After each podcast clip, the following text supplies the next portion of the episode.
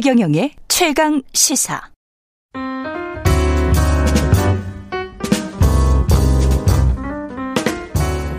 네, 더 나은 미래를 위해서 오늘의 정책을 고민합니다. 김기식의 정책 이야기 식센스 김기식 더 미래연구소 소장 나와 계십니다. 안녕하세요. 예, 안녕하세요.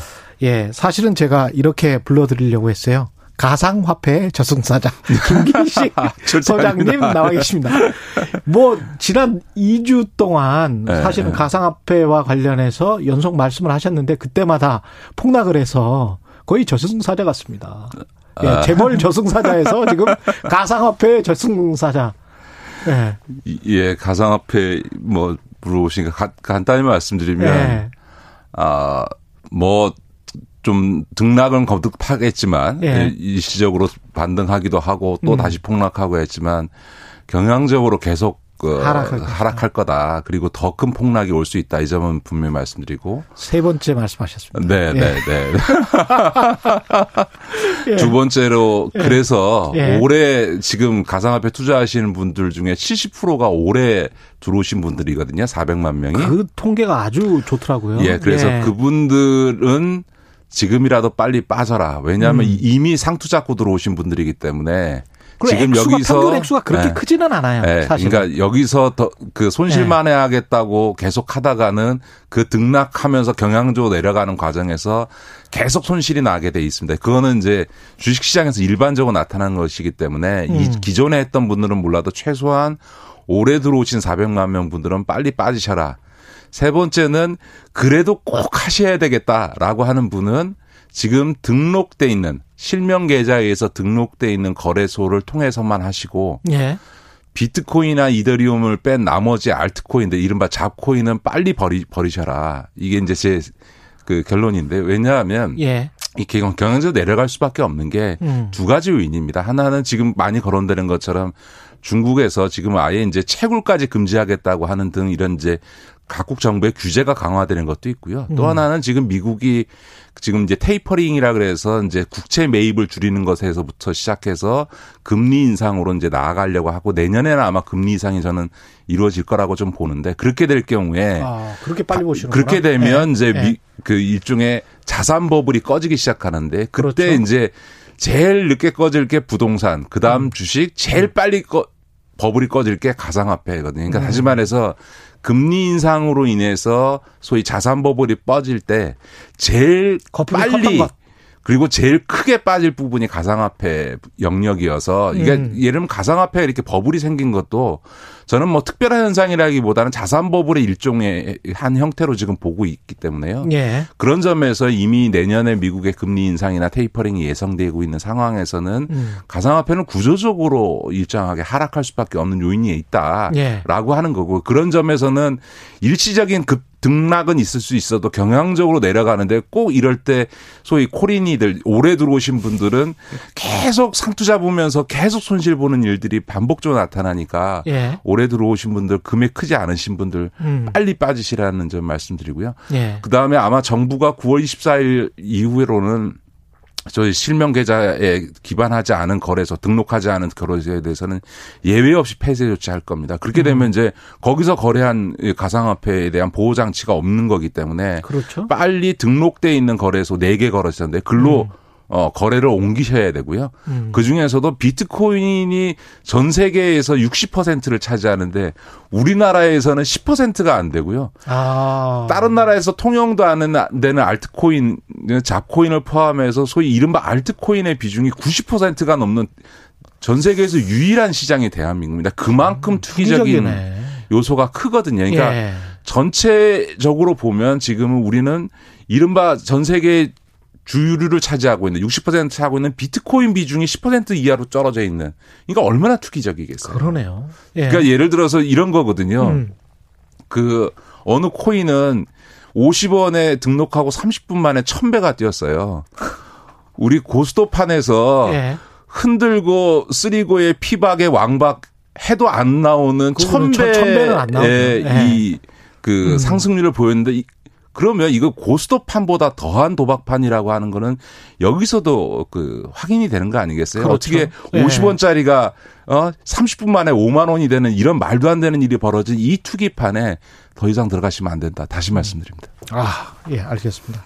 검찰 조직 개편안 관련해서 어, 박범계 법- 법무부 장관이 6대 범죄를 전담 부서에서만 수사하겠다고 하는 개편안을 내놨습니다. 어떻게 보셨습니까, 이거는? 예, 이제 지금, 지금 그 조직 개편안의 지금 핵심은 서울중앙지검에서 강력부를 폐지하고 음. 그 소위 예전에 특수부였던 반부패 수사 1, 2부에 통합하도록 하겠다. 예. 그리고 이 서울중앙지검의 전담부서 이외에 나머지 어, 그 지방 검찰청이나 음. 지검은 형사부에서 수사하되 그거는 승인을 받고 하라라고 하는 건데요. 예. 검찰총장. 저 근데 이제 이 법무장관 중에서. 조직 예. 개편안을 놓고 보면요. 어, 사이 강력부라는 거는 주로 마약 조폭을 그렇죠, 그렇죠. 다루는 부서고요. 예. 반부패부라고 하는 거는 주로 뇌물 사건 같은 이제 부정부패를 다루는 건데 이 각각은 수사의 전문성이나 수사 혁명 격이 다른데 이걸 굳이 왜 통합해야 되는지 좀 잘 모르겠고요. 하나는 공교롭게도 지금 우리나라의 강력부가 전국에 여섯 개가 있는데 그 여섯 개 중에서 나머지 다 내비두고 서울중앙지검의 강력부만 지금 폐지하겠다는 거예요. 음. 근데 공교롭게도 이 서울중앙지검 강력부가 지금 이재용 부회장의 프로포폴 사건을 담당하고 있는 부서거든요. 음. 그래서 이 강력 부장이 지금 기소하겠다고 하니까 이재용 측에서 그 수사심의위원회 신청을 해서 지난 3월 말에 어 그 수사심의위를 냈는데 기소 불기소 의견이 반만 나왔어요. 음. 근데 수사심의를 하고 지금 두 달째 사건 처리가 안 되고 있는 상태거든요. 그래서 지금 이미 법조계에서는 강력부장이 아주 왕, 그 완강하게 기소해야 된다는 의견이 있는데도 불구하고 수뇌부가 지금 결재를 하고 있지 않아서 음. 결국은 이 강력부장이 8월 달에 인사해서 교체될 때까지 지금 사건을 뭉개고 있다. 이런 얘기가 나오고 있는 마당인데 예. 거기에 더 나가서 지금 전국에 있는 여섯 개 강력부 중에서 유일하게 서울중앙지검의 강력부만 없애겠다고 하니까 음. 그래서 이- 이재용 프로포폴 사건 전담 부서를 아예 없애버리는 꼴이 된 거죠. 공교롭게 그렇게 됐네요. 국정농단 스캔들, 그 다음에 분식, 삼성 바이오로직스 분식회계 사건, 네. 그 다음에 이제 이건데, 지금 최근에 사건인데. 이제 언론이나 정치권을 네. 동원해서 지금 삼성에서 이재용 부회장 음. 사면론을 지금 지속적으로 지금 몇 달째 계속 이렇게 압박을 하고 정권을 압박하고 있는데 음. 여기에 지금 더 나가서 이재용 부회장 지금 어 사건과 관련해서 프로포폴 사, 투약 사건과 관련해서 기소하겠다는 입장을 고수하고 있는 서울중앙지검 강력부를, 강력부를 조직 개편한다 그러면서 없애니 이게 오비라고 해야 되는 건지 아. 어떤 맥락인지 이렇게 볼 수도 있구나. 그러네요. 그, 근데 이제 검사들이 반발하는 것 중에 큰 게 검찰총장, 그러니까 이 6대 범죄를 수사를 하려면 네, 네. 검찰총장 승인을 받거나 또는 뭐 법무장관 승인을 받아야 된다. 네, 네, 네. 이 부분은 어떻게 생각하세요? 저는 적절치 않다고 봅니다. 적절치 우리가 않다? 참여정부 예. 때요. 문재인 정부의 음. 어쨌든 그 정신적인 으로 계승하겠다고 했던 참여정부 때 했던 조치가 뭐냐면 소위 검찰 내에 있는 상명 하복 조항 검사 동일체 원칙을 폐지하고 수정하는 일을 했습니다. 그 이야기는 맞습니다. 뭐냐면 예. 검사들이 각자 소신에 맞게 음. 법과 원칙에 따라서 수사하면 되지 검찰총장이 정치권의 정권의 왜 압력을 받아서 검찰총장이 일선 수사 검사들의 수사를 하게 하거나 못하게 하거나 음. 왜곡시키는 걸 막자 이게 참여정부의 검찰 개혁의 철학이고 원칙이었던 거거든요. 예. 그런데 이거를 지금 거꾸로 가서 음. 검찰이 인지 수사하는 거는 모조리 다 총장 더군다나 음. 정치적으로 임명되는 법무부 장관의 승인을 받아야만 수사할 수 있다라고 하는 거는 우리가 검찰 개혁의 방향이 두 가지거든요. 하나는 검찰의 정치적 독립성, 또 하나는 검찰 스스로가 권력기관화돼서 이 수사권이나 공소권을 남용하는 것을 막는 이 두 가지 방향인데 예. 첫 번째 부- 쪽인 이 정치 검찰에 있어서의 정치적 독립성을 심각하게 훼손할 수 있는 거고요. 어, 권력 오남용 쪽으로만 너무 초점을 맞춘 것이다. 그렇죠. 그러다 예. 보면 이건 잘못하면 음. 총장 한 명과 자- 장관 한 명의 뜻에 따라서는 그래서 검찰 전체의 수사를 스톱시킬 수도 있는 거죠. 좌지우지 될 수가 그렇죠. 있다. 거기서 승인 없으면 음. 아예 수사를 못하게 하는 거니까. 그런 우려는 충분히 있겠습니다. 네. 예. 관평원 직원들 그 세종시 특별공급 시세 차익 의혹 같은 경우는 네, 네, 네. 이거는 어떻게 봐야 돼요? 조직적으로 짰나? 예? 저는 뭐 거의 범죄적 수준의 아니, 행위라고 생각합니다. 보면 볼수록 좀 이상해요. 네. 네, 네. 예. 이전할 것도 아니면서 예. 건물 지어놓고 이 소위 이제 세종시 아파트 특혜 분양만 그렇죠. 받고서는 이제 일종의 분양 먹고 먹튀하는 꼴이 돼버린 건데 사실은 예. 근본적으로는 세종시로 이제 행정 수도를 이전 그 행정기관을 이전하면서 강제 잔 본인의 의사와 상관없이 정부 방침에 의해서 이주하게 되는 사람들에 대한 어떤 그 주거 문제와 관련된 지원을 해주기 그렇죠. 위해서 이제 아파트에 대해서 특별 공급을 해주는 특공 제도가 이제 도입이 된 건데 하나는 이런 거죠.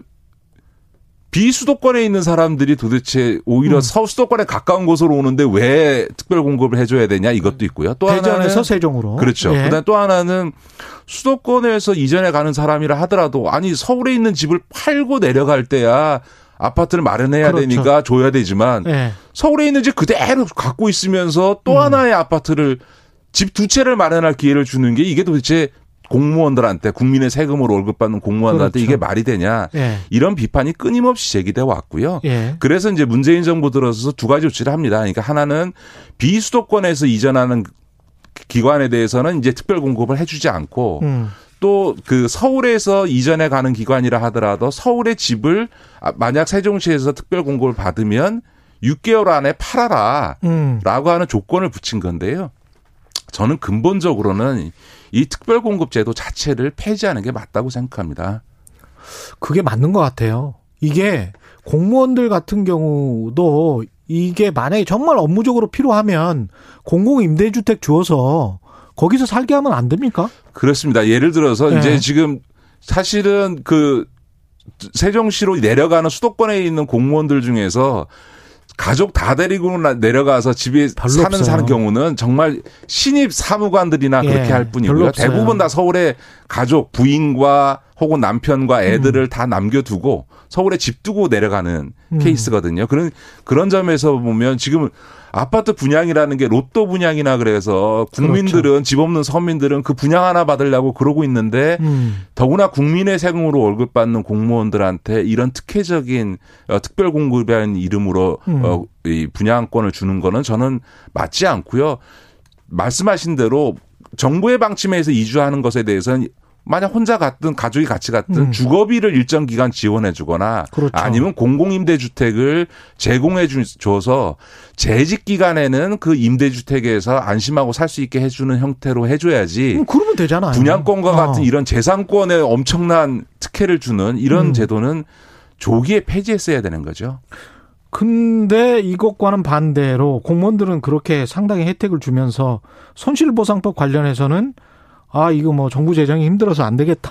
이게 지금 이제 기재부의 입장인데 이거 어떻게 봐야 될까요? 이거는 저는 어, 손실 보상은 해줘야 된다고 생각하고요. 예. 그 다음에 소급 적용이라고 하는 거는 당연히 할 수밖에 없다고 생각합니다. 왜냐하면 법이 예를 들어서 6월달에 지금 제정이 됐다. 음. 그러면 그 이후에 발생할 손해에 대해서만 어, 주겠다 이렇게 말이 안 되는 거죠. 왜냐하면 작년 12월부터 지금 6개월째 지금 방역 조치가 유지되고 있으니까 적어도 지금의 손실은 계속 연속선상에 있으니까 당연히 소급은 해야 되는데 언제까지 소급을 할 거냐라고 음. 하는 점에서는 지난 2월 달에 이미 한번 재난지원금이 나가지 않았습니까? 그런 네. 점에서는 적어도 3월 이후분에 대해서는 소급해서 줘야 되는 건 맞는데 한 가지는 우리 청취자들께서 언론에 여론화된 것만큼 자영업자들의 손실이 그렇게 크지는 않습니다. 사실은 어 정부의 통계뿐만 아니라 모든 연구자들이 음. 그의 통계에서도 다 공통적으로 확인되는 거는 음.